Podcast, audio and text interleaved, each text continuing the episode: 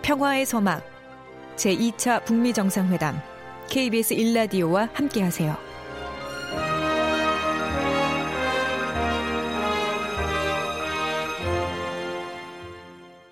비핵화의 기본적인 로드맵이 어느 정도 나와야 되지 않겠느냐. 지금 뭐 당장 완전히 뭐 비핵화를 할 수 있다는 거는 어렵다 하더라도 그 목표 때까지 어떤 스케줄에도 나와야 되지 않느냐. 더 이상 이제 그러한 그 말잔치에 끝나지는 않아야겠다. 우선 비핵화로 확실하게 가는 게 바람이죠. 계속 이렇게 어떤 대치 상황이 되고 안보에 대해서 불안해하니까 좀 그런 게 잘 해결이 되면 국민들도 조금 안심하고 어떻게 보면 약간 보여주기식이라고 생각할 수도 있는데 그래도 그런 자리가 마련됐다는 것 자체만으로 어떤 평 화의 시작이라고 생각을 해서 비핵화에 대해서는 그 자리 하나만으로 딱 정할 것 같진 않지만 조금이라도 뭔가 대화를 하고 이런 게 있었으면 좋겠다. 트럼프 쪽이 뭔가 좀 하나를 이루어내길 원하는 것 같기도 한데 사실은 그런 건 있거든요. 트럼프가 취임하고 나서 약간 좀 긴장 상태가 있었잖아요. 북미 사이에서 그런 게 좀 완화가 되면은 조금 평화적인 분위기가 좀 낫지 않을까? 상대방의 존재를 좀 인정하고 어떻게 먼저 공존할 것인가 평화롭게 아무리 트럼프 대통령이나 김 김정은 위원장이 대화를 하려고 해도 그게 결코 하루아침에 안될 겁니다.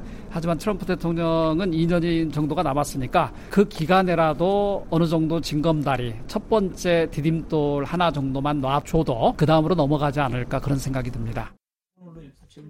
네, KBS 열린 토론 어, 오늘 2차 북미 정상회담 특별 기획으로 꾸미고 있는데요. 어, 여러분들이 문자를 주셨습니다. 그 문자 좀 몇 개 들어보도록 하겠습니다. 정희진 문자 캐스터. 안녕하십니까. 문자캐스터 정희진입니다. KBS 일라디오 2차 북미 정상회담 특별기획 8부 KBS 열린 토론 함께하고 계신데요. 청취자 여러분들이 보내주신 문자 소개해드리겠습니다. 네, 먼저 휴대폰 뒷번호 0324번 쓰시는 분. 베트남은 문재인 정부의 신남방 정책에서 매우 중요한 나라입니다. 다른 이유들도 있겠지만 신남방 정책을 알고 있을 김정은 국무위원장이 이런 부분도 고려해 베트남에서 북미 정상회담을 진행했을 텐데 구체적인 결과 기대합니다. 콩으로 이응비읍 이응 아이디 쓰시는 분. 남북 관계 개선되면 기차가 우리나라에서 중국 거쳐 베트남 하노이까지 갈 수 있다는 사실을 이번에 처음 알았습니다. 한반도의 항구적인 평화 정착을 위한 노력 응원합니다 해주셨고요. 휴대폰 뒷번호 9923번 쓰시는 분. 오찬부터 하는 거 보니 북미 두 나라도 이번에는 1차 회담과 달리 상당한 결과를 내기 위해 노력하고 있다는 뜻 아닐까요? 콩으로 김영미 아이디 쓰시는 분. 북미 정상회담이 진전된 성과를 내서 남북 철도 연결, 이산 가족 상봉 등이 이루어졌으면 좋겠습니다. 한반도 비핵화에 대한 좋은 결실도 기대해 봅니다라고 보내 주셨습니다. 네, 계속해서 문자는 샵 9730으로 참여하실 수 있습니다. 단문은 50원, 장문은 100원의 정보 이용료가 붙습니다. KBS 콩, 트위터 계정 KBS 오픈을 통해서도 무료로 참여하실 수 있습니다. 청취자 여러분들의 날카로운 시선과 의견 기다립니다. 지금까지 문자캐스터 정의진이었습니다. 네, 감사합니다. 오늘 특별기획으로 2차 북미 정상회담에 대한 어, 열린 토론을 진행하고 있는데요. 남성욱 고려대 통일외교학부 교수님, 양무진 북한대학원대 교수님, 정호 김천 선일위당 의원님, 최용한 국가안보전략연구원 전략연구실장님 네 분과 토론 나누고 있습니다. 좀 얘기를 이어보죠. 지금 이제 어, 보니까는 조금 있다가 아마 저희가 2부를 진행하고 있는 동안은 아마 현장에서 어, 또 양 정상의 움직임들이 좀 있을 것 같아서요. 그 얘기 들어오는 대로 또 여러분들께 전달도 해드리도록 하겠습니다. 어, 그 트럼프 대통령의 입장이나 김정은 위원장의 입장, 아니, 그러니까 어떻게 보면 꼭 성공시켜야 된다라고 하는, 어, 이런 또 각오, 이런 것도 분명히 조, 좋아 보이면서 또, 또 이게 또 서두르지 않겠느냐, 뭐 이런 부분들에 대한 걱정도 있는 것 같은데요. 얘기를 해봐 주시죠. 양무진 교수님. 어, 이 정상회담 결과에 대한 평가에 있어가지고 어, 관료들 공무원들이 보는 거하고 전문가들이 보는 것이 좀 다를 수가 있습니다. 네. 어, 관료들은 정상회담 이후에 그 정상의 대통령의 얼굴을 보고 판단한답니다.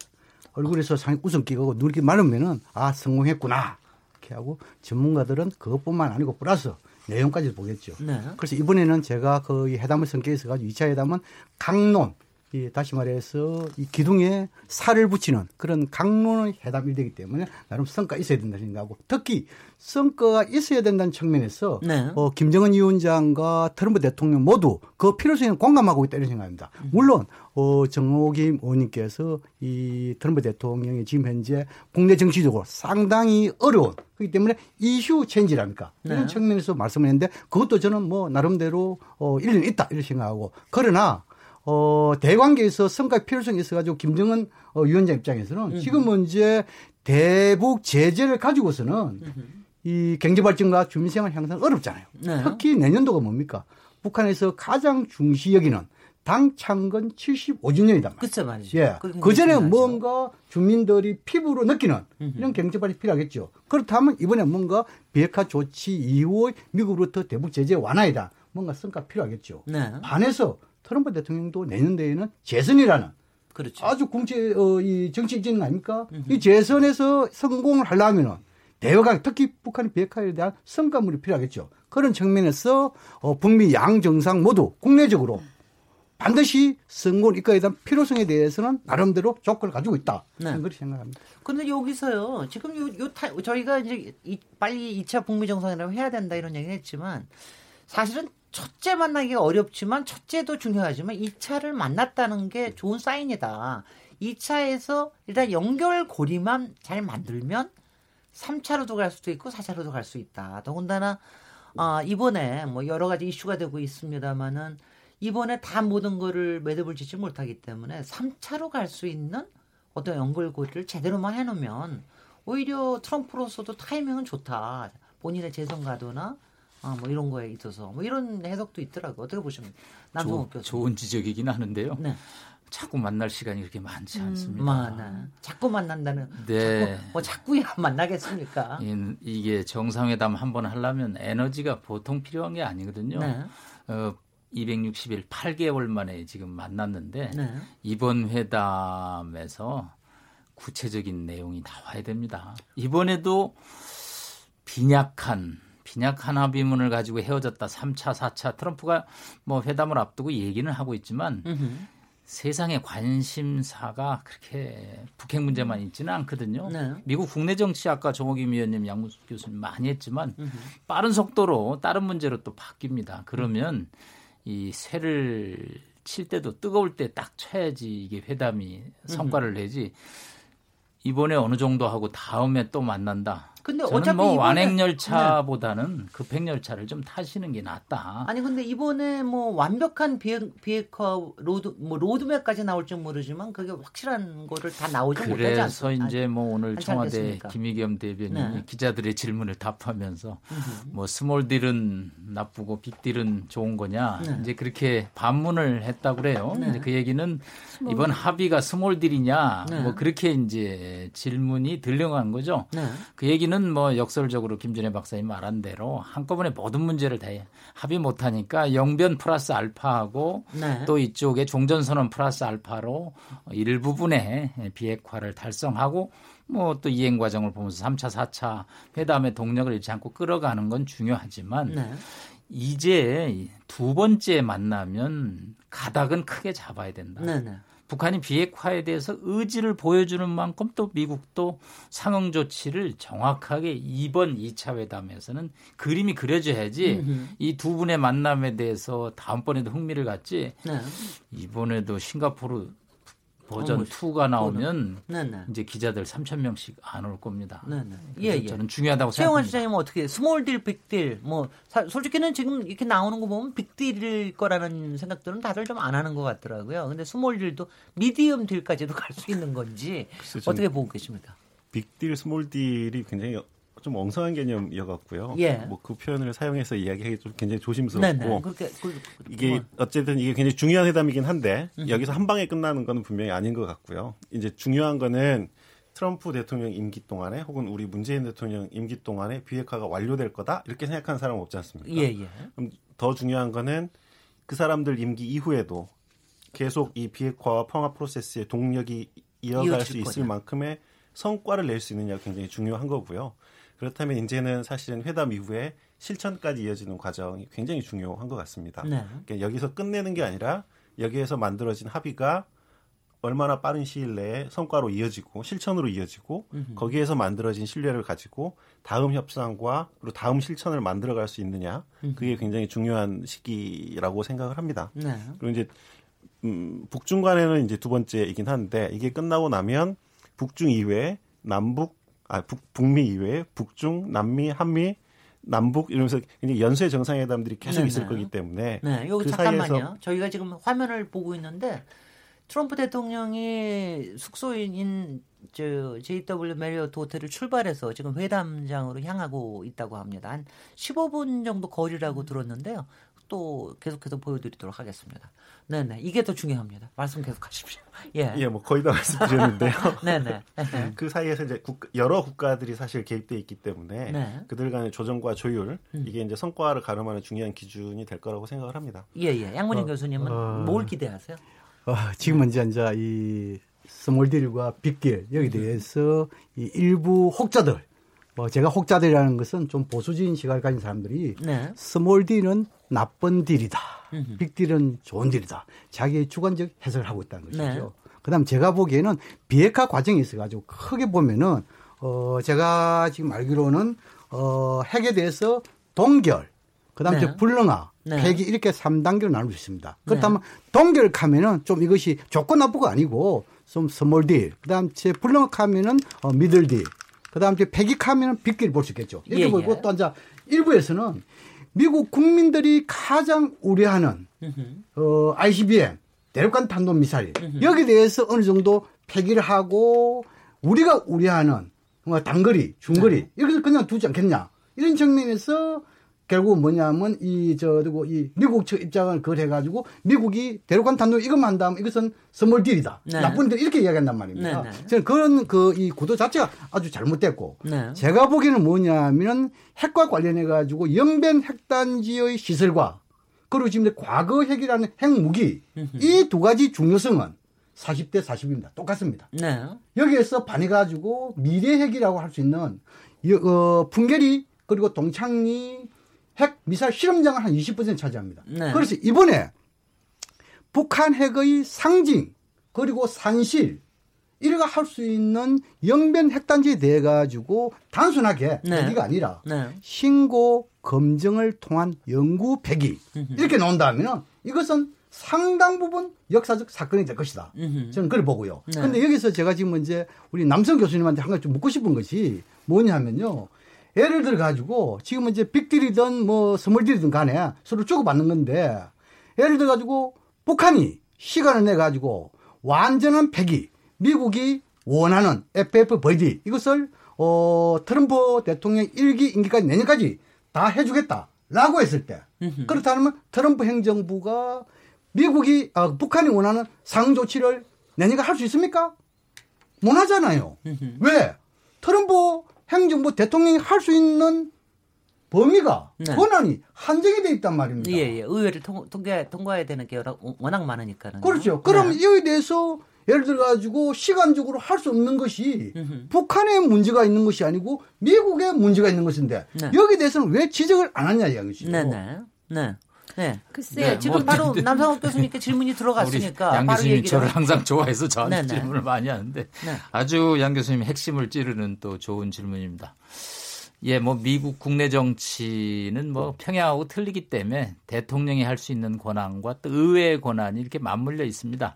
특히 이번에 뭐 국회의원들이 가서 만났던 민주당의 낸스 펠로 하원 의장은 트럼프 얘기에 트자만 나와도 아주 싫어하는 사람이기 때문에 비핵화에 확실한 어떤 조치가 없으면 하원에서 절대 협조하지 않는다고 이제 으름장을 놓고 있죠. 협조하지 않겠다는 뜻은 대북 제재 완화에 대해서 요만큼도 절대 절대로 안 움직이겠다. 하원이 그 동의하지 않겠다라는 네. 얘기죠.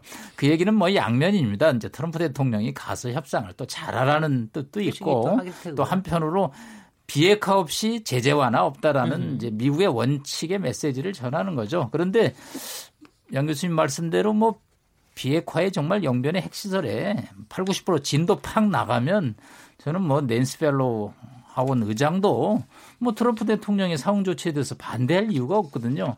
다만 이제 과거 지난 26년의 북미 간의 회담 역사가 서로 불신으로 점철돼 있기 때문에 과연 할까? 또 이쪽은 과연 할까? 서로 이제 의구심이 있는 상태죠. 그러니까 네. 서로 마지노선을 정해놓고 여기서 못 물러난다. 으흠. 이제 그런 차원에서 이제 서로 상대방이 네. 카드를 먼저 보여라는 거죠. 네, 네. 뭐, 뭐 양측이 다 진실되게 하면 뭐 이행할 수 있다고 봅니다. 네. 양 교수님께서 네. 북한이 소위 그 완전하고도 최종적이며 검증 가능한 해체를 선언을 하, 한다 그러면 민주당의 낸시 펠로시를 포함해서 그거에 대해서 그 문제 삼을 이유가 없습니다. 이미 과거에 그 소위 이제 구소련이 해체되고 그 우크라이나라든지 또는 카자흐스탄이라든지 또는 벨라루스 같은 나라가 그 과거 구소련으로부터 그 자녀로 남은 핵무기를 해체하는 과정에서 사실 그 넌 루가 액트라는 것을 보셨으면 아시다시피 초당적으로 그거에 대한 그 반대 급부를 제공을 하거든요. 근데 지금 상황은 그런 상황이 아니기 때문에 신뢰가 쌓이지 않아서 의구심이 지금 누적되는 거고요. 네. 이번 그 어, 하노이 정상회담에서 그 대충 이미 이제 언론에 나왔지만 네 가지 정도가 합의될 것이다. 즉 그 관계 개선의 하나의 그 포인트로서 어, 연락사무소 그리고 네네. 연락사무소의 미국 대표는 마크 네퍼가 이미 내정된 상태다까지 얘기가 다 나왔고요. 네. 그 다음에 이제 그 소위 그 평화 구축을 위해서 어, 미국과 북한 간에 종전 선언이라는 표현보다는 아마 평화 선언이 되지 않겠느냐라는 이야기가 이미 나오고 네네. 있습니다. 그리고 이제 미국의 그 어, 미군 유해와 관련해 가지고는 어, 이미 이제 상당히 그 지난번에도 합의가 됐지만 50몇 개의 시체밖에는 이제 확인되지 못했기 때문에 더욱 이제 구체적인 유해 발굴 사업이 있을 것이다는 것이고 가장 중요한 비핵화와 관련해서 지금 교수님 말씀하신 영변의 그 신고 검증을 포함한 영구 폐기 이미 어 김정은 위원장이 상응하는 조처가 있다면 영변 핵 폐기하겠다라고 약속하지 않았습니까? 네네. 그래서 이제 그 영변과 관련해 가지고 이미 이제 영변이 그렇게 폐기가 되면 상당 부분 폐기한 것이 아니냐라는 그런 이제 주장들을 일부 전문가가 하는 것은 맞는데요. big deal small deal을 차치하고 이러한 어떤 단계가 밟아진다면 그 다음에는 영변과 영변 외 시설에 대한 어, 현재의 활동이 동결되는 것은 말할 것도 없고 그것에 대한 핵폐기로 나갈 수 있는 수순 그리고 그 분위기가 만들어져야 된다라는 것이죠. 그리고 영변 핵시설이 그러면 북한 전체 핵시설의 몇 퍼센트를 점하는 것이냐에 대해서도 의견이 분분하고요. 또 영변 내에도 390개의 빌딩이 있어서 이걸 사실 검증하고 뭐 사찰단 들어와서 하는데도 수년이 걸릴 거라는 또 설도 있습니다. 그렇기 때문에 이번에는 아마 영변에 집중되겠지만 그 영변에 집중된 것이 중요한 단계라면 그 다음에 영변 외 실제로 지금 또 미국의 전문가들 그리고 다수의 전문가들은 영변 핵시설은 어, 북한 전체 핵시설의 30% 정도밖에 점화하지 않는다. 실제로 그 고농축 우라늄 프로그램을 포함해서 많은 시설이 강선을 포함한 다른 지역에 돼 있기 때문에 그 북한이 영변에만 이렇게 초점을 맞추는 부분에 같이 함몰될 것이 아니라 진짜 진정한 북 핵 비핵화, 북한 비핵화를 위해서 나가기 위해서 무엇이 돼야 되는가? 그리고 지금 영변 돼야 됩니까? 그러니까 영변 핵시설을 폐기하는 그 어. 그 대가로서. 지금 남북 경협 얘기가 나오면서 금강산 문제를 좀 풀어주지 않겠느냐까지 얘기가 네. 나왔거든요. 그 다음에 그러다 보니까 이제 그 다음에 개성은 어떻게 할 것이며 유엔이 지금 가하고 있는 제재 문제. 네네. 사실은 이게 첫 단계라면 결국은 궁극적으로 북한 비핵화를 위해서 무엇을 할 것인지에 대한 로드맵이 필요한 거예요. 그 네. 그 로드맵을 위해서는 북한이 자기들의 핵이 얼마나 있고 어떤 프로그램이 있는지에 대한 리스트가 제공되어야 되고 이런 식으로 해서 유도하고 북한을 NPT의 회원국으로 다시 어, 아, 들어가게끔 네, 네. 궁극적으로는 네 만들고 이런 과정을 상당히 이제 그 노력과 인내가 필요한 그런 그 어, 과정이겠지만 이번 회담이 끝이 아니라면 그 과정을 위해서 한국이 무엇을 해야 될 것인가에 대한 보관도 같이 고민돼야 될 단계라고 저는 생각을 합니다. 예, 예, 예. 조영환 실장님은 어떻게 보십니까? 그래서 이번에 지금 뭐 얘기하신 건한네 개 정도는 얘기를 하셨는데 실제로는 뭐 그거보다 더 나갈 수도 있, 을 수도 있다. 더군다나 이제 연락사무소 일단 만들어 놓고 어, 일단 사찰이 시작이 되기 시작을 하면은요. 그 다음에 상당히 구체적으로 얘기가 들어가지 않겠습니까?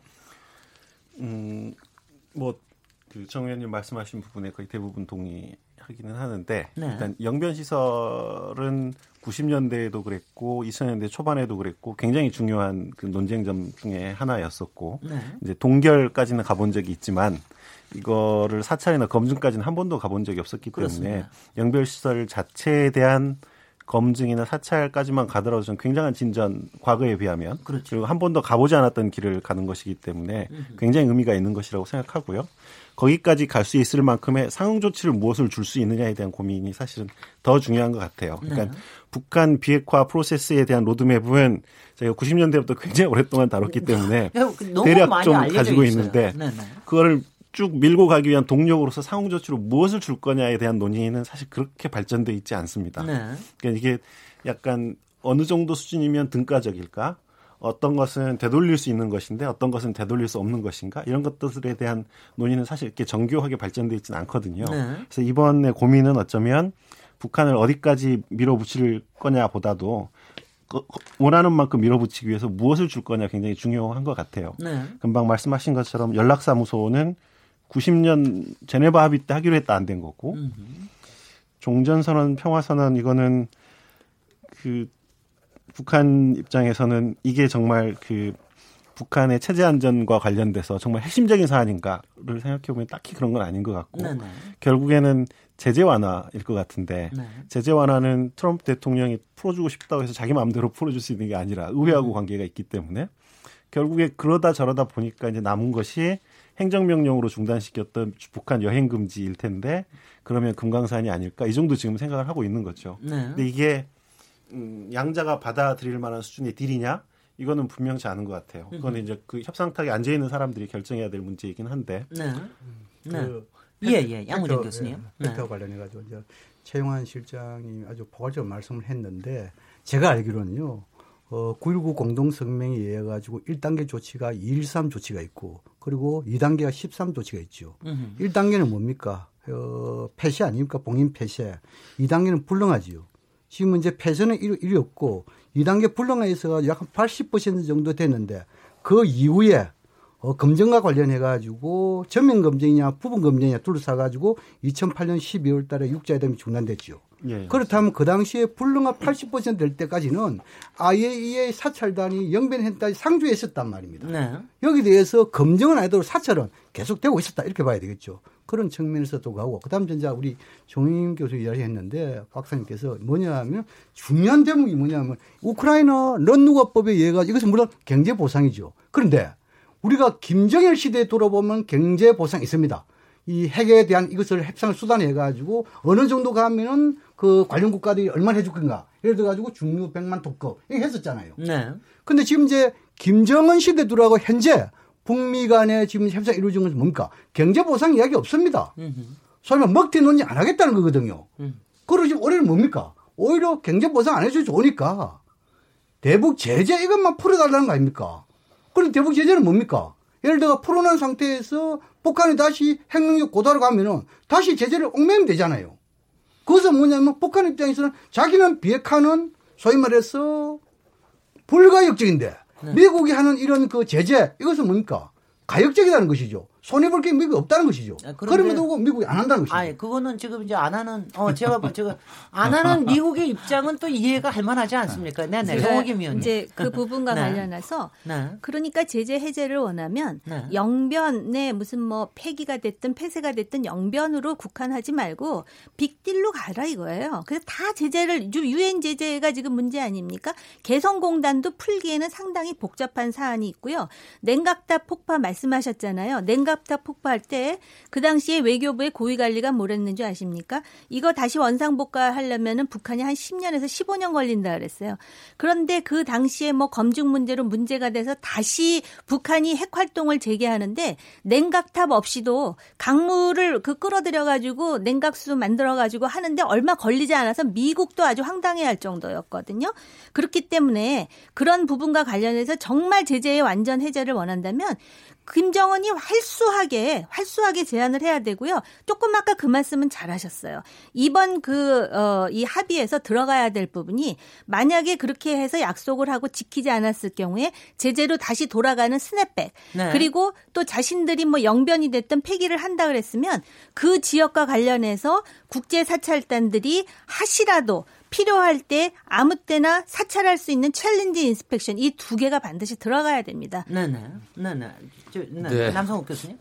조금 토론이 과열되는 것 같아서. 아 과열 약간... 과열되 아마 지금 이, 아니 지금 저기 하노이에서 이러고 싸우고 있을 거 아니에요. 아유. 요거 내놓을 테니까. 네 일단은 뭐 이번에는 말자. 이제 선물 중에서 제일 네네. 핵심은 종전 선언인 것 같아요. 네. 양 교수님 말씀한 대로 경제적 보상은 낸시 펠로시 하원 의장도 반대를 하고 미국의 한계 때문에 금방 풀어주기는 어렵고 그래서 음. 이제 비경제적 선물로 이번 딜을 미국은 어느 정도 끌어올리라는데 네네. 그게 이제 종전 선언입니다.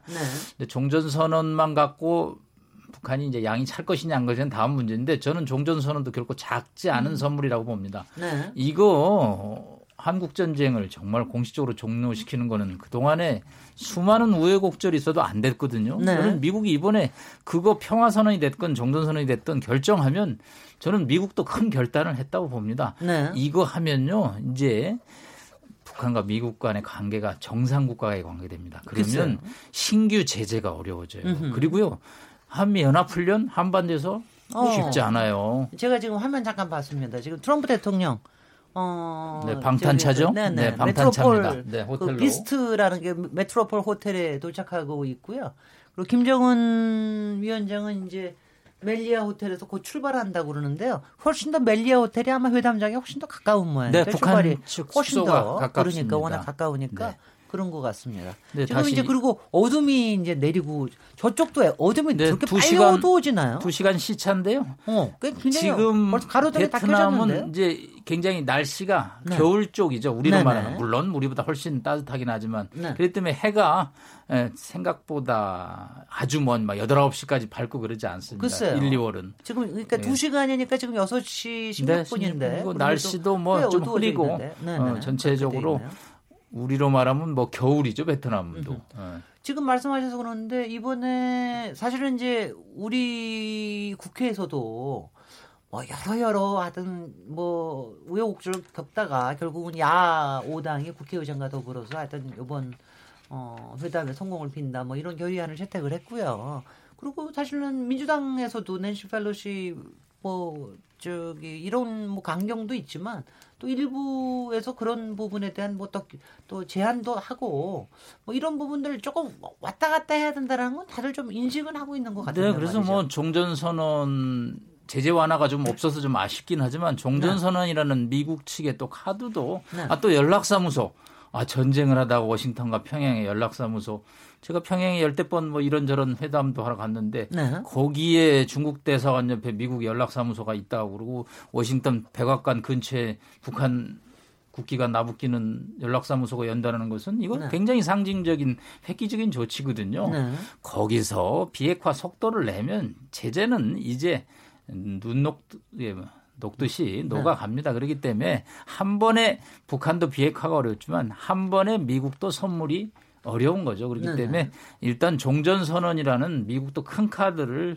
준비해서 이번 협상에 진지하게 임하고 있다고 봅니다. 저기 네네네. 그 정호기 어, 낸시 펠로시 어, 의장 외에 민주당의 일부 의원들이 글쎄요, 바로 이제 북한과 의원들이. 미국 간에 종전을 음흠. 해야 된다. 단 그 전제는 완전한 비핵화 네. 그리고 주한 미군 주둔에 대해서 음흠. 말하지 말라는. 얘기인데요. 네네. 어, 제가 얼마까지 얘기를 할 수 있을지 모르지만 종전선언이 미국이 북한에 대해서 주는 선물이다 그랬는데 이거 사실 우리 입장에서 이게 간단히 넘길 문제가 아닙니다. 네네. 종전을 미국과 북한이 한다는 그 자체가 대한민국의 존재 자체를 상실하게 만드는 그런 심리적인 정치적인 부분이 있습니다. 알겠습니다. 이게 정치적 의미만 있다 하더라도요. 네. 그래서 이 종전 선언에는 네. 지금 이제 문제 제기를 고 문제 제기를 하셨으니까 일단은 지금 현지에서 어, 이제 북미 정상회담 만찬이 열릴 예정인 메트로폴 호텔 현장 상황을 청취자분들께 직접 중계를 해드려야 되는데 저희가 화면으로 보여드릴 수 없으니까 우리의 아, 목소리로 어, 이거를 또 현장 음이 가끔씩 들릴 겁니다. 지금 이제 보니까 어, 트럼프 대통령은 이제 소리 들리시죠? 트럼프 대통령은 이미 메트로폴 호텔에 도착을 했고요. 어, 지금 현장음이 이제 들리기 시작을 하고 있고요. 김정은 위원장이 그 만탄장인 메트로폴 호텔에 지금 막 도착할 예정입니다. 아, 도착해서 내리는 모습부터 저희한테 이제 굉장히 좀 어, 기대되는 모습이 펼쳐질 텐데요. 어, 이런 모습이 어, 지금 길이 상당히 통제되고 있는 것처럼 보이죠? 어떻게 보이십니까? 네, 뭐 아무래도 어, 양 정상은 초 초급의 경호를 하기 때문에 네. 뭐 일반 시민들은 아무래도 접근이 어려운 상태입니다. 네네. 네. 지금 방탄 차들, 예, 방탄 차들의 네. 무장 경호차가 어, 호위를 하면서 호텔 내로 진입을 하고 있는 것으로 보입니다. 어, 누가 먼저 도착하느냐, 네. 누가 먼저 떠나가느냐, 이것도 정치적으로 상당히 중요한 대목이겠죠. 네. 그렇다면은 그 먼 곳에서 한 15분 걸린 어, 트럼프 대통령보다도 가까이 거리에 있는 예. 김정은 위원장이 먼저 도착하고 어, 헤어질 때는 어, 트럼프 대통령이 연세가 많았기 때문에 먼저 가는 그런 하나의 정치적인 뭐 이벤트를 할까요? 이것도 좀 중요한 대목이 아닌가 이렇게 생각해 볼 수 있습니다. 김정은 위원장 드디어 만찬장 네, 도착했네요. 김정은 위원장 옆에 키가 1m 뭐 평균 80이 넘는 이 호위총국 그 요원들이 아, 상당히 많이 이제 차량을 둘러싸고 있습니다. 네. 아 그리고 또 이제 화면에 두 분이 처음 만날 그 이제 그 뒷 배경이죠. 양국 국기가 어, 저희 싱가폴 회담 기억하시죠? 그때도 양국 국기가 쫙 있는 이런 포치에서 두 분이 처음 만났는데 두 분이 만나서 그때 악수하는 모습이 굉장히 좀 인상적이었죠. 그런데 어, 이번에도 그런 어떤 모습이 연출이 될지 굉장히 좀 궁금합니다. 이 두 분이 그때는 양쪽에서 같이 걸어 나왔었죠. 동시에 나왔 동시에 걸어 네, 나왔었는데 아마 이 경우에도 마찬가지로 네, 뭐 아마 대기실 맞춰서 의전에 맞춰 가지고 하지 않을까 네. 이런 생각이 드는데요. 지금 그러니까 종전 선언의 아주 중요한 지금 정치적인 논쟁거리를 얘기하다가 지금 현장을 이제 보니까 일단 현장에 좀 빠지게 됩니다.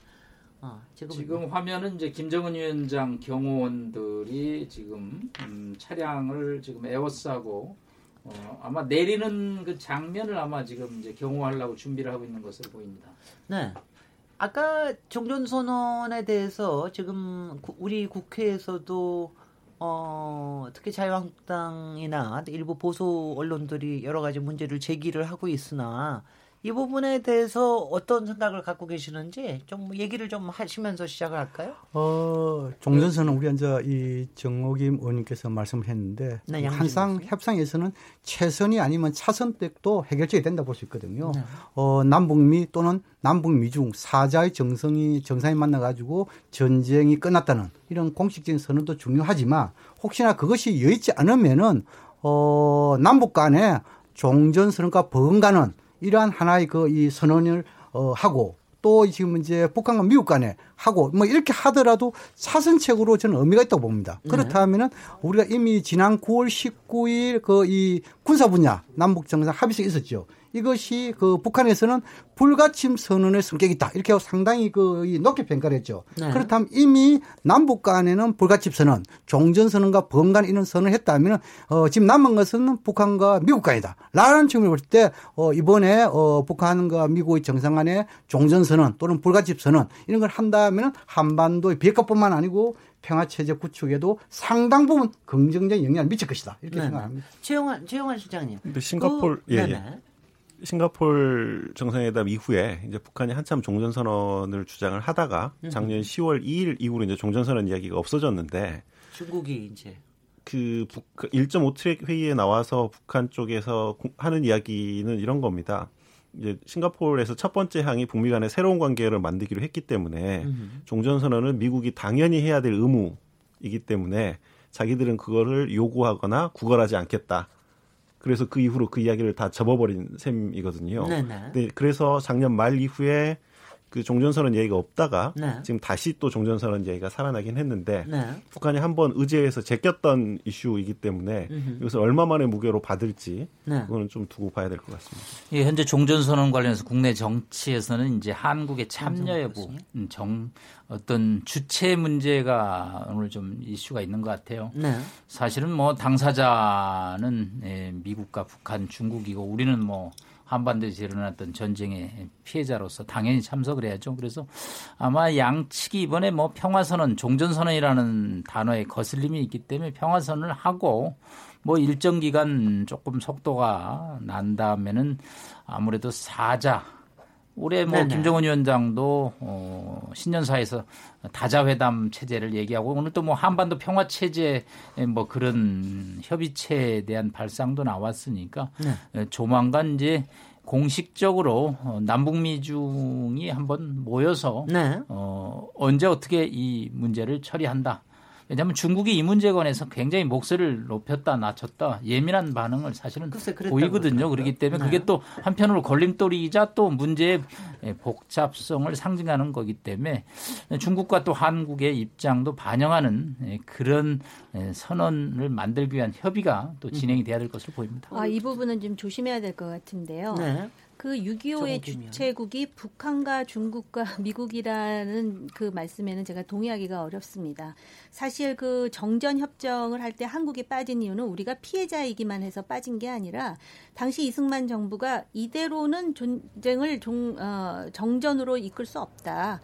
이건 끝까지 가겠다라는 그런 어떤 정치적인 그런 그 갈등 속에서 우리가 그 정전 협정에 서명하지 않은 것이지 우리가 단순히 피해자이기 때문에 주체자가 아니기 때문에 빠진 것은 아니라는 부분을 분명히 하고요. 네. 그게 평화 선언이 됐던 불가침 선언이 됐던 무언가를 하기 위해서는 그러면은 한미 간의 동맹 문제라든지 주한 미군의 문제라든지 또그 한, 동맹의 한 연결고리로서의 향후 한미 연합 훈련에 대한 분명한 입장은 좀 있어야 될 것 같다. 제가 이 말씀을 드리는 이유는 종전 선언에 대해서 미국인들도 상당히 혼란스러운 입장을 표하기 때문에 그렇습니다. 얼마 전에 로버트 에이브람스 한미 연합사 사령관이 미국의 청문회 의회 청문회 가가지고 결국 주한 미군의 어, 주둔은 어, 평화 협정이 있는 그날까지 내지는 뭐 종전 선언이 있는 그날까지라는 뉘앙스의 말을 했다가 걷어들인 적이 있었거든요. 네. 그리고 자기네들도 미국 방송을 보면은 토론하다가 그럼 종전 선언 하게 되면 주한 미군 2만 8천 명은 어떻게 해야 되는 것인지 자기네들도 결론을 못 내린 문제인 만큼 이것이 단순히 정치적 선언이 하기는 문재인 대통령께서 직접 그러시지 않았습니까? 이거 주한미군은 그냥 존재한다라고 말씀하신 것 같은데 그런 부분을 분명히 해야 된다라는 것이지 제가 경직된 입장으로 무조건 안 된다라고 지금 이 자리에서 주장을 하는 것은 아닙니다. 따라서 제재 해제의 그 이슈뿐만 아니라 이 평화 선언이라는 카드를 미국이 준다는 자체에 대해서 우리가 가볍게 볼 수 있는 사안은 아니라고 말씀을 드리는 겁니다. 네네. 어, 양무진 교수님 계속 이 종전 선언과 관련된 주한 미군과 이 유엔사 이 부분 대해서는 이미 김정은 위원장이 남북 정상회담에서 또 그리고 폼페오 장관의 만남에서 수차례 이야기를 했죠. 종전선언 문제와 주한 미군 철수 그리고 유엔사 문제는 별개의 문제다. 전혀 관계없다고 분명히 했잖아요. 김정은 위원장이 종전선언의 장애물을 스스로 제거해 준 상황에서 지금 이제 미국이 종전선언을 자꾸 미룬다. 이렇게 하면은 북한은 오해할 수 있습니다. 특히 중요한 점은 뭐냐. 우리가 종전선언과 평화선언을 좀 구분할 필요가 있어요. 예를 들어 가지고 평화선언을 하고 난데 그럼 평화협정하고 관계를 어떻게 할 것인가. 여기에 대해서 명확치 않단 말입니다. 과거에 평화선언 이런 이야기 나왔을 때는 뭐냐면 북한이 이 그 종전선언이라든지 평화협정에 있어 가지고 한국을 자꾸 배제하려니까 한국이 들어가는 차원에서 우리가 좀 우회적으로 평화선언 이야기가 나왔단 말입니다. 지금 문제는 뭡니까? 북한이 남북 미중 모두가 종전선언을 참가할 수 있다고 밝히고 있잖아요. 네. 또양 정상 합의를 했잖아요. 네. 또 하나 있고 그다음에 뭐냐면 정우임 어, 의원님께서 우려할 수 있겠지만 예를 들어 가지고 종전선언이라는 것은 정치적 선언이죠. 이것은 뭡니까? 정치적 도의적인 책임만 있지만도 법적인 준수는 없지요. 네네. 그런데 지금은 이제 종전선언 하고서 이것이 끝나는 아니고 그러면 종전선언 위에 이 한반도 어떻게 관리할 것인가? 이것은 정전협정을 그대로 유지하는 거예요. 네네. 다시 말해서 평화협정으로 나아가기까지는 종전선을 하더라도 정전협정을 유지하는 겁니다. 그 네. 그 정전협정 유지하는 것은 유엔사가 그대로 유지되는 겁니다. 아니 네. 지금 제가 교수님 말씀을 이해하지 못한다는 우리 현장, 게 아니고요. 현장 얘기를 아 드디어 이제 드디어 화면이 나타났습니다. 네. 네네. 트럼프 대통령과 김정은 위원장 둘이 만나서 지금 이제 악수를 나누고 있습니다. 트럼프 대통령은 저희가 보는 쪽에서 왼쪽, 그 다음에 김정은 위원장. 어우, 저기 두분 살짝, 살짝 웃고 계신데, 어떻게 보세요, 여러분들? 인상에서 여러 가지를 알수 있다고 봅니다. 일단은 김정은 위원장. 네,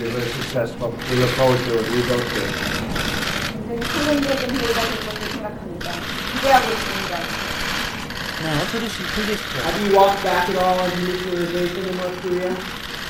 No. Thank you all very much. Thank you. 기자들이 뭐 질문을 하기도 하네요. Mr. President, are you going to declare an end to the Korean War, sir? We'll see. We'll be seeing. Thank you. Thank you all very much. You're coming back.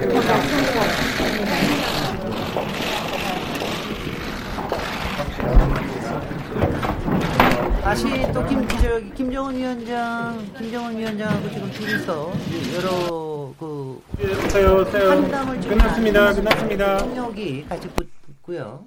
네, 그러면서 지금 환담을 나누고 있고요. 아마 지금 여기서 어, 회담장으로 같이 걸어 들어가지 않을까 이런 게 생각이 듭니다.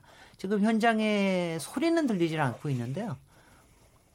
어, 네, 미국 측에서는 역시 1차 때와 마찬가지로 이연양 통역사가 아, 했고요. 네네. 이쪽에 북한도 여성 통역 신혜용 통역이 지금 옆에서 인사를 서로 통역하고 있는 것으로 보입니다. 네, 지금 이 회담이 열리는 이 호텔이 그렇게 유서 깊은 데라면서요?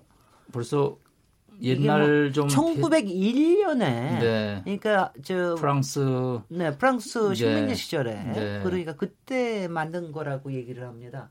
아, 100년이 넘은 굉장히 오래된 호텔이라고 얘기를 합니다. 베트남 아, 베트남 백년사의 상징물이다 이렇게 네네. 이해하면 될 것 같습니다. 네. 당시에도 호텔로 쓰였습니까? 어, 그렇죠. 뭐 지금 이제 호텔보다 다른 뭐 용도로 이래가지고 조금 좀 개선 보완해가지고 오늘 네네. 세계적인 맹수 이 호텔로 변했다 이렇게 이해하면 될 것 같습니다. 네. 일단 어, 아까 트럼프 대통령이 이제 석세스풀이라는 단어를 썼습니다. 썼는데. 이제 이번 네. 회담이 이제 성공적으로 네. 본인이 이제 기대를 한다라는 거죠. 네. 김 위원장은 뭐 특별한 발언을 하지는 않고 네. 어, 먼저 미국 측에 이제 일단 발언이 있었던 걸로 보입니다. 어, 트럼프 대통령은 이 좋은 관계이다. 어, 성공적인 회담을 기대한다. 뭐 이렇게 아주 간단하게 짤막하게 이야기한 것으로 보여집니다. 네네. 그, 그 성공적인 회담이 아닌 성공적인 하루가 될 것이다. 뭐 이렇게 아, 얘기했던 네. 거 아까 같은데 네. 그런 저거 하는데 김정은 위원장이 좀 지난 오히려 싱가포르 회담보다 훨씬 더 긴장한 모습을 보이는 것이 그만큼 사실 굉장히 중요한 회담이 앞에 있다라고 하는 이런 걸 보여주는 게 아닌가 하는 그런 생각도 듭니다. 통역은 성공적인 회담이 될 것이라고 성공적인 믿습니다. 회담이 Successful meeting, 예, 예, 네, 네. 좋은 관계를 맺고 있는. 네.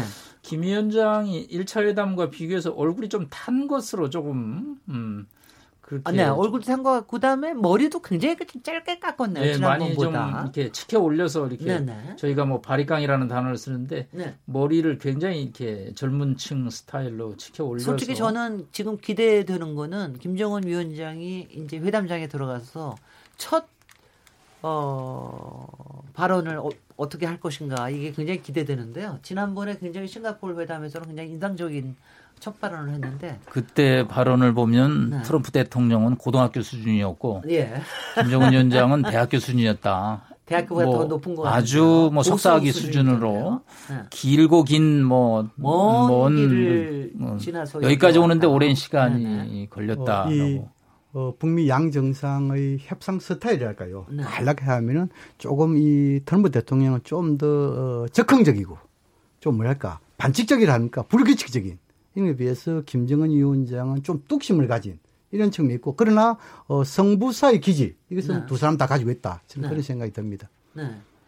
트럼프 대통령 표정도 어, 1차 회담보다는 훨씬 좀 이렇게 예민해진 표현 같습니다. 아니 제가 첫 번째 싱가포르 회담에서는 제가 조금 놀랬던 게 프레, 저 트럼프 대통령이 너무 캐주얼해 보이더라고요, 솔직히. 야, 이렇게 역사적인 만남을 너무 캐주얼하게 대하는 게 아닌가. 지금 이 장면입니까? 지금 두 번째 만남. 아, 지금 화면이 나오고 있습니다. 그 회담장에. 아무래도 1차 회담 하기 전에는 이제 본인 비즈니스 리더로서 제가 설득하면 다 된다. 그런데 한 번 회담을 하고 나니까 이게 쉽지 않구나. 그래서 오늘은 상당히 신중하고 예. 아주 시리어스한 뭐 그런 표정을 짓습니다. 네네. 지금 이제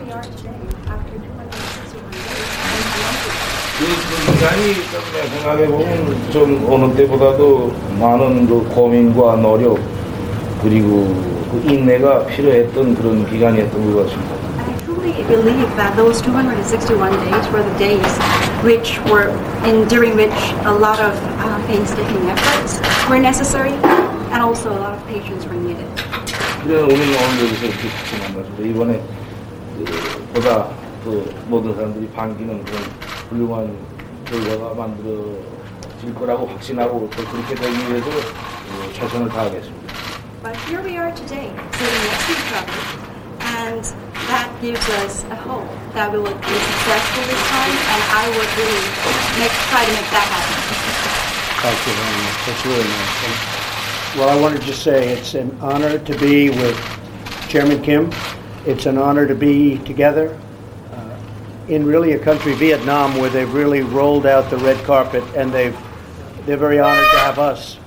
And uh, it's great to be with you. 김정은 we had a very successful first summit. I felt it was very successful. 김정은 위원장 만나서 너무 반갑고 또 베트남이 어, 이 회담을 위해서 레드 카펫을 깔아줘서 너무 고마웠고 너무 저희를 환영했습니다. Equal or greater than the first. And we made a lot of progress, and I think the biggest progress was our relationship. Is really 만족스러운 결과를 얻고자 한다. 뭐 이런 얘기를 또 대통령이 하고 있습니다. 다시 만나게 되어서 영광입니다. 그리고 또 오늘 같이 하게 되어서 또 매우 기쁩니다. 우리가 어, 베트남에서 만났습니다. 베트남이 아주 우리를 굉장히 환영을 하고 레드카펫을 깐 것처럼 그렇게 환영하고 있습니다. 우리는 첫 번째 그 정상회담을 굉장히 성공적으로 마쳤습니다. 어떤 사람들은 우리의 어떤 진전이 더 빨리 갔으면 하고 그렇게 원하는 사람도 있지만 내가 보기에는 우리가 상당히 잘하고 있고 또 첫 번째 그 정상회담이 굉장히 성공적이었습니다. 이번 회담도 첫 번째 것과 같은 성공 또는 아니면 더 성공하기를 바라고 있습니다. 그리고 우리는 아마 이번에 더 많은 진전을 이룰 것 같습니다. And as I've said many times, and I say it to the press, I say it to anybody that wants to listen, I think that your country has tremendous economic potential, unbelievable, unlimited. Mm-hmm. and I think that you will have a tremendous future with your country, a great leader. And I look forward to watching it happen and helping it to happen. And we will help it to happen. 역시 트럼프 대통령은 어, 다시 그 또 여러 번 제가 얘기를 했고 또 언론들한테도 제가 여러 번 했습니다만은 저는 조선이 엄청난 경제적인 잠재력을 가지고 있다라고 그렇게 생각합니다. 그리고 앞으로 큰 성공을 이룰 거로 생각합니다. 위대한 지도자 밑에서 아주 잘할 거로 생각합니다. 그리고 앞으로 그러한 성공을 저는 계속 보게 되기를 기대하고 있습니다. 네. 오늘도 tremendous라는 단어를 두 번을 씁니다. limited. 네, 네. 네. much. We appreciate it. And we're going to go have dinner. And then we have some big meetings scheduled for tomorrow. And we'll see you, I guess, at a news conference at some point during the day. Thank you very much. Uh, 만찬장으로 간다고 얘기를 하고요. 내일 또 여러 회담이 지금 예정이 돼 있는데 어, 그 중간에 기자회견을 진행하겠다 이렇게 얘기를 했습니다. 사실 내일 기자회견도 혼자서 하시는 건지 지난번처럼 싱가폴처럼 아니면 두 분이 같이 하는 건지 또 하노이의 선언을 같이 발표를 하는 건지 이런 것도 좀 전혀 알려진 게 없습니다. 그러니까는 이제 바로 그렇게 알려지지 않으니까 어 근데 긴장 오늘 저, 저는 긴장 긴장감이 느껴졌어요. 왜 그러신 줄 아세요? 정옥이 예. 그 트럼프 같은 경우 네. 아, 지금 기자의 질문 중에 아까 제가 말씀드린 마이크 코엔 증언에 대해서 지금 질문이 나옵니다. 아, 지금 트럼프의 신기가 불편한 거는 제가 생각할 때 거의 80% 이상이 으흠. 그리고 지금 그 북한과의 협상에 대해서 네. 어, 북한의 경제 재건 뭐 지도자 뭐 이런 얘기하면서 이것으로 다 만족할 수 있는 협상은 아닐 것이다라는 운을 떼지 않습니까? 운을 뗐습니다. 그러니까 제가 볼 때 이미 아까 네. 그 어, Vox에서 나온 그런 내용으로 으흠. 합의는 지금 거의 되고 또 지금 이야기하는 거 보면 내일 기자회견을 하고 내일 회의가 중요한 것처럼 얘기를 하는 거 봐서는 으흠. 오늘은 만찬 그 특히 탑 어, 2 플러스 2 해가지고선 네. 그 만찬하면서 아마 중요한 얘기를 하더라도 트럼프 귀 속에 그렇게 잘 들어올 것 같지가 않습니다. 그래서 마음이 좀 딴 데가 있는지도 모르겠다는 생각이 예. 드는데 잠시 쉬었다가 토론 이어가도록 하겠습니다. 지금 여러분께서는 KBS 1라디오 2차 북미 정상회담 특별기획 8부 KBS 열린 토론과 함께하고 계십니다.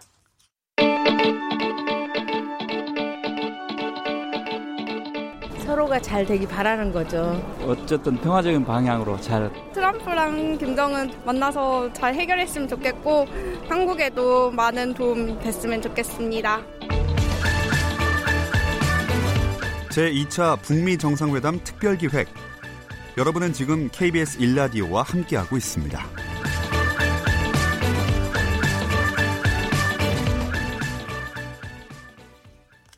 네, KBS 1라디오 북미 2차 북미 정상회담 특별기획 8부 KBS 열린 토론 함께하고 계시는데요. 어, 또 여러 문자들 주셨습니다. 정희진 문자 캐스터가 소개해 드리도록 하겠습니다. 정희진 문자 캐스터? 네, 안녕하십니까. 문자 캐스터 정희진입니다. 청취자 여러분들의 참여가 계속 이어지고 있는데요. 몇 개 소개해 드리도록 하겠습니다. 네, 먼저 휴대폰 뒷번호 4253번 쓰시는 분. 북한의 비핵화는 결국 보상으로 미국에 얼마를 요구할지가 문제 아닙니까? 미국은 자국의 이익을 위해서 최소한의 금액을 쓰려고 할 테고 결국 우리나라가 그 부분들을 부담해야 하지 않을까 우려됩니다. 휴대폰 뒷번호 8166번 쓰시는 분. 지난 십수년 성장 가도를 달려왔던 우리 경제는 이제 성장의 임계점에 이르렀습니다. 이제 한 단계 뛰어넘는 길은 오직 남북 교류와 겸, 경제 협력이라고 봅니다. 라는 의견 주셨네요. 콩으로 OKID 쓰시는 분. 빅딜 스몰딜이 문제가 아닌 것 같습니다. 일단 이번에는 영변 핵시설 폐기 등을 행하고 핵 사찰을 수용하고 그 다음 점차 비핵화로 진행되는 로드맵이 필요할 것 같습니다. 그리고 미국의 경제 제재 해제에 상응하는 조치가 따라야겠죠. 네, 휴대폰 뒷번호 3886번 쓰시는 분. 불과 얼마 전까지만 해도 한반도에서 곧 전쟁이 날 것처럼 일촉즉발의 위기 상황이었습니다. 평창 올림픽을 계기로 남북, 북미 정상회담 이후 북은 더 이상 핵실험을 하지 않고 미사일도 더 쏘지 않고 있습니다. 이것만으로도 큰 성과입니다. 첫 술에 배부르겠습니까? 이렇게 만나고 대화하다 보면 항구적인 평화도 찾아오겠죠. 해주셨네요. 네, KBS 열린 토론 지금 방송을 듣고 계신 청취자 모두가 시민 농객입니다. 계속해서 청취자 여러분들의 날카로운 시선과 의견 기다리겠습니다. 지금까지 문자캐스터 정의진이었습니다. 네, 감사합니다. 정인진 문자캐스터. 아, 조금 아까 저희는 이제 여기 스튜디오 안에서 화면, 화면 을 보고 그랬는데요. 저희가 잠깐도 얘기 나눴지만, 어, 확실히 트럼프 대통령의 워딩과, 어, 김정은 위원장의 워딩은 좀 격이 달라요. 그것 좀 분석 좀 해주십시오. 남성 일단 교수님. 김 위원장 발언이 아마 트럼프 대통령이 한 5분의 1 정도 하신 것 같아요. 근데 네. 딱 고민, 노력, 인내. 네. 네. 뭐 북한의 어떤 고뇌를 조금 이렇게 수준 높게 네. 뭐 표현했다고 평가할 수 있고요. 트럼프 대통령은 역시 뭐 어, 자화자찬이 좀 많으시고요. 네. 하여튼 이 회담을 끌고 가겠다라는 의지는 오늘 보입니다.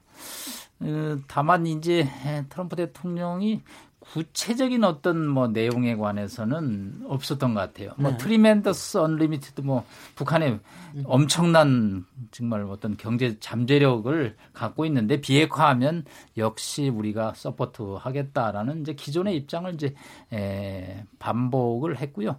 김 위원장 발언 마지막에는 뭐 최선을 다하겠다 베스트라는 단어를 음. 썼습니다. 그래서 뭐 김 위원장도 역시 이번 회담의 엄중함을 인식하고 있고 인식하고 있는 것 같아요. 네, 트럼프 대통령 1차 회담보다는 조금 더 예민해지고 약간 신경이 좀 곤두선 듯한 표정. 아까 네. 정우김 위원님 말씀한 대로 뭐 국내 정치 문제에 대한 질문이 나와서 있는지 아니면 1차 회담하고 8개월 지나 보니까 역시 쉽지 않은 문제구나. 음. 지난 오바마나 이런 트럼 클린턴 대통령들이 왜 이 문제를 해결하지 못했을까를 이제 인식한 것인지 하여튼 오늘 뭐 만찬이 하지만 쉽게 말해서 오늘 저녁에 뭐 결론이 이렇게 큰 가닥을 만찬하면서 잡힐지 네. 양측 정상들의 표정으로 봐서는 굉장히 그 갈 길이 멀다라는 느낌을 받습니다. 양무진 교수님 어떻게 어떤 인상 받으셨습니까? 어, 김정은 위원장의 그 이 고민 인내 노력 그런 표현 또 이 트럼프 대통령도 이 북한의 경제적 번영의 잠재력 이걸 할때 나름대로 상대방에 대해서 깨뚫고 있으면서 어, 고민한 흔적이 있다. 네. 특히나 양 정상이 그 트럼프 대통령 입장에서는 성공적인 회담 이렇게 했고 또 이 김정은 위원장은 훌륭한 결과 확신한다. 막 그런 측면 봤을 때, 어, 양 정상이 내일 회담 성공을 위해서 노력하고 있는, 뭐, 그것을 엿볼 수 있는 대목이 아니겠냐, 는 생각이 듭니다. 네네. 최영환 씨님 어떻게 보세요? 뭐 이게 인사말이기 때문에 이것만 가지고 이렇게 판단하기는 좀 그럴 것 같고요. 네. 그리고 제가 또 사람 표정을 워낙 잘 못 읽어서 그렇기도 한데 오직 그 합의문과 모든 그 저, 저, 그런 것만 보시는군요. 예. 예, 확실한 걸 가지고 이야기하는 게 훨씬 좋긴 합니다. 네. 느낌 가지고 이야기하기 굉장히 불안불안하긴 한데 네. 어찌됐든 여기까지 온 전체적인 그림을 보면 이렇게 네. 멀리까지 와서 또 회담을 하고 하는 게 사실 일반적인 정상회담이라고 하면 정상회담은 실패하는 경우가 없죠. 99% 성공하는 게 정상회담인데 조금 특성이 다르긴 하지만 그래도 전반적인 분위기로 봐서는 조금 기대해 볼 수 있지 않을까 그렇게 네. 생각합니다. 그, 저, 정호김 의원님도 보태실 말씀 네. 있으면 보태 주십시오. 지금 네. 아까 남 교수님 말씀하신 고민, 인내, 노력이요. 네. 그리고 트럼프의 그, 어, 경제에 대한 잠재력으로 추론하건데, 네. 어, 북한과 미국 간의 어떤 관계 개선에 대한 기대감과 환희보다는 이 핵 문제와 제재 푸는 것에 대한 밀당이 상당히 이들에게 스트레스를 줬구나라는 것을 보여주는 하나의 그 그림 아닌가 이런 예, 생각이 예. 들었습니다. 네. 그래서 결국은 트럼프가 그 황당한 와중에 계속 보고받지 않았겠습니까? 국내 정치 상황을. 그러면서도 경제 잠재력을 얘기하는 거는 어, 핵을 완전히 폐기하기 전에는 네. 제재를 다 풀 수가 없다라는 말을 돌려서 한 발언이라는 해석도 가능하리라 봅니다. 네, 네.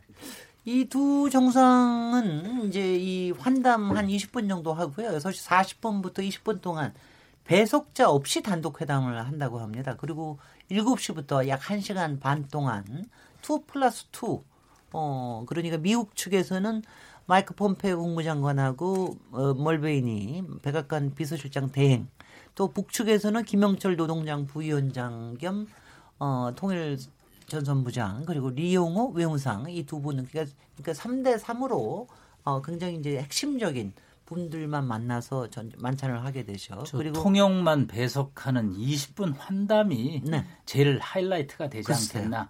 사실은 정상들도 옆에 누가 옆에 장관들을 듣기 예. 거북한 얘기를 하기는 어렵거든요. 네네. 그러니까 통역만 놓고 정말 속마음을 한 번씩 타진해보고 또 뭐 내 의견을 얘기해보고 네. 저기서 조금 감이 통하면 이제 정상들이 기분이 조금 up이 되겠죠. 그러면 이제 그 분위기를 가지고 two plus two 회담에서 리드를 하면 옆에 네. 있는 배석 그 자들은 사실은 자기 보스가 어떤 생각을 갖느냐에 네. support하는 거지 그 사람들이 자기 의견을 거기서 얘기하고 그러지는 않거든요. 네. 그렇기 때문에 20분간의 저 배석자 없는 단독 환담 회담이 앞으로 1박 2일 네. 여정에 아주 제일 초점이 되지 않을까 봅니다. 네. 어... 이게 보니까는요.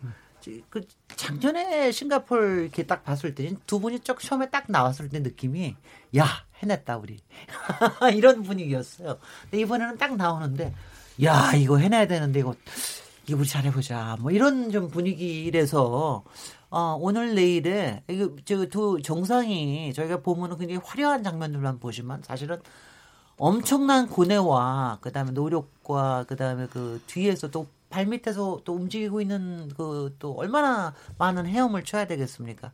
아, 이런 노력들이 좀 결실을 맺었으면 좋겠다 하는 생각이 드는데요. 어, 저희가 내, 내일 저 같은 시간에 저희 열린 토론을 또 할 텐데 이때도 이제 그 남성욱 교수님께서는 내일도 이제 나와 주실 테니까 조금 더, 더 분석을 해 주실 텐데요. 일단 저희가 이제 아까도 그 얘기를 했습니다마는 이게 이제 되게 어느 정도는 이제 말하자면은 틀이 얼개가 좀 느껴지긴 하는데 어 어떤 결론이 나오든지 간에 향후에 이른바 외교 일정 뭐 이런 부분들이 어떻게 진행이 될지 이 부분에 대한 얘기를 조금 해주시는 거로 그러면서 예. 저 해주시죠. 네, 양문희 어, 교수님. 예, 네. 아마 이 저이 북미 2차 정상회담 결과에 대해 가지고 주변 국가들이 상당히 관심이 많겠죠. 네. 그렇다면 아마 김정은 위원장은 제일 먼저 어, 귀국 길에 어, 시진핑 주석과 만나가지고 해당 결과를 공유할 가능성이 크고 네. 그리고 뭐 시점은 언제가 될지 모르겠지만 일단 회담이 끝나면 곧장 어, 트럼프 대통령 우리 대통령하고 뭔가 통화를 하지 않겠냐 이걸 보고 또 차후에 어, 김정은 위원장의 서울 답방 이걸 네. 통해 가지고 뭔가 2차 정상회담 결과 이것이 남북 관계, 남북 정상회담 적용할 수 있는 부분 이런 측면에서 만약 나간다면 지금까지 우리가 이야기하는 평화가 경제다. 이것이 좀 더 구체화, 현실화되는 날이 그렇게 먼 훗날은 아닐 것이다. 네. 그런 생각이 듭니다. 청와대에서 문재인 대통령이 방미할 수도 있다 이런 얘기를 비쳤는데요. 그리고 또 혹시 이루어질 거라고 보십니까? 정환 실장님? 일단 뭐 대통령께서 허언을 하시진 않으셨을 거고요. 네. 뭐 방금 말씀하신 것처럼 가시적으로 눈에 보이는 게 북중 만날 것 같고 네. 답방은 시기의 문제이고 할 것 같고 네. 대통령께서 워싱턴 가신다고 하셨으니까 한미도 분명히 잡힐 것 같고 이제 작년 국면을 보면 일본은 좀 빠져 있었는데 이 속도가 지금처럼 빨리 나가면 일본도 분명히 가만히 있지 않을 것 같다는 생각이 들고요. 네. 그리고 중국의 역할이 광고보다 더좀 비중이 커진다고 하면 한 중간에도 뭔가 모정의 노력이 있어야 되지 않을까 등등을 네. 생각해 보면 네. 아마 작년보다 더 많은 그 양자 혹은 다자 정상회담이 계속 있지 않을까 올해. 네, 네, 뭐 1박 2일 동안 최소 다섯 번 아니 뭐 길게는 일곱 번까지도 만난다고 그러죠. 네. 그만큼 사안이 복잡하고 상당히 구조가 아주 이 다갈래로 엮여져 있습니다. 일단은 음, 사개항에 그쳤던 1차 합의문을 뛰어넘어야 됩니다. 네. 그래서 그 합의문의 강론들이 다 거기 좀 기술이 돼야 됩니다. 1항이 새로운 북미 관계 수립에 합의한다 그러는데 새로운 북미 관계가 뭐냐? 으흠. 그러면 거기에는 종전선언이 들어가는 거냐? 네. 아니면 연락사무소가 가는 거냐? 음. 아니면 뭐 북한이 비핵화에 대해서 영변을 가는 거냐? 네. 플러스 알파는 뭐냐? 서로 그런 내용이 최소한 표기가 돼야 됩니다. 네. 뭐 1차 합의문의 네 번째 항이 유해 송환인데 으흠. 이제 그, 그거는 별로 관심이 예. 좀 줄어들었거든요. 네. 그래서 그런 내용을 전반적으로 담은 합의문을 다섯 번, 여섯 번, 일곱 번의 미팅을 통해서 다듬고 다듬고 워딩을 고쳐서 이제 지난번에는 사실은 김정은 위원장은 먼저 떠나고 트럼프 대통령이 기자들을 하고 원맨 쇼를 하셨는데 네. 이번에는 구체적인 합의문을 갖고 양정상이 기자들의 질문을 받는 그런 해피엔딩 시나리오를 기대를 합니다. 남성 교수님 내일로 나오신다 고 하니까 벌써 미리 얘기를 해놓으시고 계시는데요. 정호김 네. 위원님 향후의 외교 일정 중에서 특히 최근에 그 일본이 굉장히 저 지금 심기가 불편해하지 않습니까? 뭐 이런 부분에서 한일 관계에 대한 문제도 같이 좀 엮어서 네. 얘기 좀 해주십시오. 지금 한일 관계부터 먼저 말씀을 드리자면 네. 아마 일본은 이제 그 이미 물 밑에서 북한과의 외교 관계에 대한 모종의 어떤 그 행보가 시작되었 있다라고 보여지고요. 음. 그렇게 되면은 이제 정치적으로는 어, 그들의 납치자 문제이지만 여전히 북한 핵이라든지 일본을 겨냥한 중거리 미사일 같은 문제에 관심을 가지면서 관계를 개선해서 일본의 한반도에 대한 목소리를 높이려고 할 그렇죠. 겁니다. 근데 이 과정에서 지금 한일 관계가 점점 더 나빠지고 있거든요. 이 상황은 우리에게 아, 상당히 지렛대를 위축시키는 결과를 낳을 수가 있습니다. 그래서 한일 관계는 특히 북한 핵이라든지 경제 문제와 관련해서는 좀 실리적으로 접근할 필요가 있다는 말씀을 드리고요. 네네. 향후 일정과 관련해서 이미 이제 합의는 나올 겁니다. 그러나 북한은 완전히 핵을 폐기하지 않을 겁니다. 이걸 가지고 정치인들은 한쪽에선 잘 됐으니 축하해야 한다. 우리가 한반도의 주체가 되어서 뭔가 경제적으로 뭘 해야 된다. 이런 이야기를 할 것이고 또 한쪽에서는 이거는 아, 잘못 되었다. 부족하다. 뭐 이렇게 아우성을 칠 텐데 네. 남 교수님 말씀대로 그런 논란을 벌이는 자체도 벌써 사치입니다. 시간이 지금 없거든요. 네. 그런 점에서 만약에 북한이 약속을 어겼을 때는 어떤 대책을 세울 것인가. 그 다음에 다음 단계로 결국은 영변 플러스 알파 외에 과거, 미래, 현재 핵을 폐기하기 위해서 한국 정부가 무엇을 해야 되는가에 대한 고민이 필요하다라고 생각하고요. 네. 이게 안 되면은 북한 스스로 신년사에서 말하는 책임 있는 핵 보유국으로 남겨두게 되면 그 핵은 우리만 이고 있는 결과를 초래한다는 말씀을 반드시 드리고요. 네. 아까 얘기하다 말았는데 종전 선언 관련해서 간단하게 말씀드리겠습니다. 네. 양 박사님이 어, 김정은도 추인하지 않았느냐 이렇게 말씀하셨는데 남북 정상회담 끝나고 나서 있었던 유엔 총회에서 이용호 외무상은 말할 것도 없고 저, 김인철 서기관입니까? 괴물 같은 유엔사 종전선언하면 해체돼야 된다라는 게 북한의 공식적인 입장이었습니다. 그렇기 때문에 이 종전선언, 그게 평화선언이든 어떤 이야기가 되었든 간에 외교라든지 국가 안보에 있어서 내 카드를 내주는 거에 대해서 너무 간단하게 생각하지 않았으면 하는 생각이 있습니다. 네네. 정호김 위원님은 이제 마무리 발언으로 제가 좀 네. 여기겠고요. 나머지 의원, 나머지 패널 분들 한 50초 정도씩 얘기해 주십시오. 최용환 실장님. 예, 그 이제 종전선언 평화협정 얘기가 있어서 그런데요. 음, 사실 이제 우리가 그 진행 과정에서 음, 오늘은 이야기가 되지 않았지만 으흠. 그 군사적 긴장 완화와 관련된 9.19 평양 공동선에서 나왔던 부분이 굉장히 중요한 부분이 있습니다. 이제 여기에 있었던 것 중에 아직 출범하지 않았지만 남북 군사 공동이 네. 저는 이 역할이 나중에 이제 정전 체제가 평화 체제로 전환될 때 유엔사의 역할의 일부를 이양받을 수도 있는 조직이기 때문에 그거에 대한 준비는 사실 군사적 긴장 완화와 관련돼서 이제 어느 정도는 틀이 조금 잡혀가고 있는 것 같고 네네. 이것의 이행의 성과가 어, 향후에 그 체제 전환에 있어서 굉장히 중요한 부분이 있긴 한데 오늘 이제 그 얘기가 많이 되지 않아서 예, 다음에 예. 혹시 기회가 있으면 예, 또 얘기를 해, 하겠습니다. 양무진 교수님.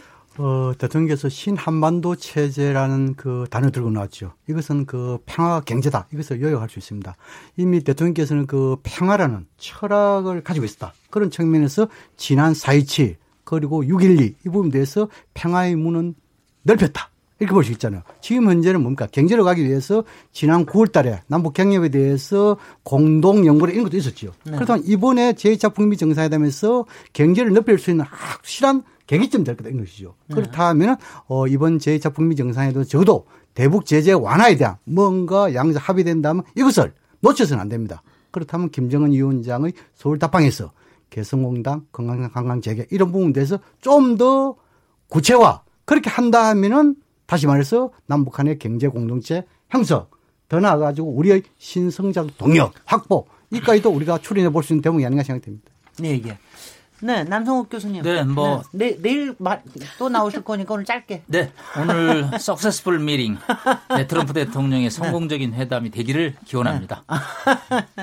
예, 오늘 저희가 중간에 실황 중계까지도 저희가 또 이미지로 보여드리지 못하고 말로 전해드리려니까 저희가 조금 실수하는 부분도 있고 그랬는데 잘, 잘, 저기, 그, 들어주셔서 감사드리고요. 오늘 나온 여러 가지 개념 중에서 저도 굉장히 궁금한 것들이 좀 더 많아서 앞으로 또 몇 번의 어, 좀 토론을 거쳐서 이걸 좀 개념을 구체적으로 가야 될 것 같습니다. KBS 1라디오 2차 북미 정상회담 특별기획 8부 KBS 열린 토론 이제 마무리하고요. 오늘 토론에 참석해 주신 남성욱 고려대 통일외교학부 교수님, 양무진 북한대학원대 교수님, 정호김 전 새누리당 의원님, 최용환 국가안보전략 연구원 전략연구소장님 감사드리고요. 잠시 특집 9시 뉴스 들으시고요. 그 이후에 또 북미 정상회담 아, 9부 어 이렇게 특별 기획으로 어 내일 저기 아마 방송이 될 것 같습니다. 오늘 KBS 열리는 열린 토론이요. 지금 아침부터 지금 지, 저희가 이제 8부까지 저희가 됐고요. 저희가 이제 9부에 가면은 어, 또 시사평론가, 또 김성환 씨가 진행하는 여기에서 또 이제 구부로 가서 아마 오늘 여러 가지 이거 뭐 분석을 해 주실 것 같습니다. 저희가 오늘 막 많이 인상적인 비평을 많이 했습니다만은, 어, 아마 구체적으로 분석을 해 주실 거고요. 아마 그리고 여러분들이, 어, 아, 저희가 아까 토론에서도 얘기했지만, 요 만찬, 또 짧은 20분 동안 환담. 얘기하시는 음. 환담, 그 다음 그 이후에 서 있는 만찬에 따라서 오늘 밤새도록 아마 아, 이 실무자들이 여러 가지 안들을 만들 테고 그걸 또 내일 실무적인 여러 회의를 거쳐 가지고 또 이걸 만들 테고 중간에 또 이제 개별 양자 아마 이렇게 산보라든가 네네. 또 행보 때도 아, 또, 또 보여주는 보여주기도 또 해야죠. 보여주기도 또 그리고 여러 세계 시민들한테 어, 해줘야 되니까 이런 일이 있을 것 같습니다. 자 이제 아, 저는 내일 7시 20분에 다시 돌아오도록 하고요. 오늘 고마웠습니다. 감사합니다. 고맙습니다.